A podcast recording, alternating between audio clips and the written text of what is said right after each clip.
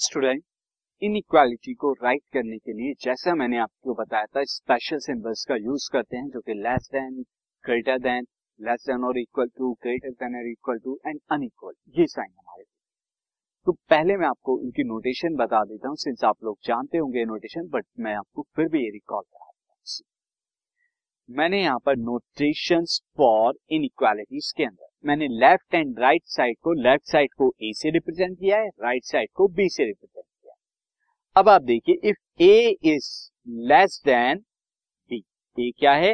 B से less है। इस केस में आप कैसे रिप्रेजेंट करेंगे? A is less than B like this और अगर स्टूडेंट केस ये है कि ए क्या है? बी से दिस ग्रेटर है तो इस केस में आप जानते हैं कि जो सिंबल आप लगाते हैं, वो सिंबल कौन सा होता है? दिस लाइक ये सिंबल से ऑलरेडी आप बहुत टाइम से यूज़ करते हैं बट मैं फिर भी यहाँ पे रिकॉल करा बट अगर केस ये हो कि ए इज़ लेस देन और इक्वल टू या तो यहाँ पे क्या होगा?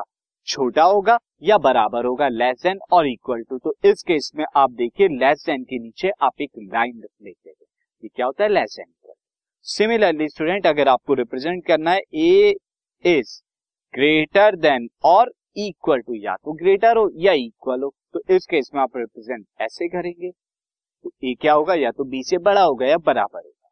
Now student inequality A is not equal to B इसके लिए तो सिंपली आप क्या करेंगे? इक्वल के साइन को स्लैश कर देंगे। तो ये हमारे कुछ सिंबल्स होने थे, जो हमें पता होने चाहिए थे। आई होप आपको ये पता होगा एंड मैंने यहाँ पे आपको रिकॉल करा अब हम दूसरे कॉन्सेप्ट पर चलते हैं।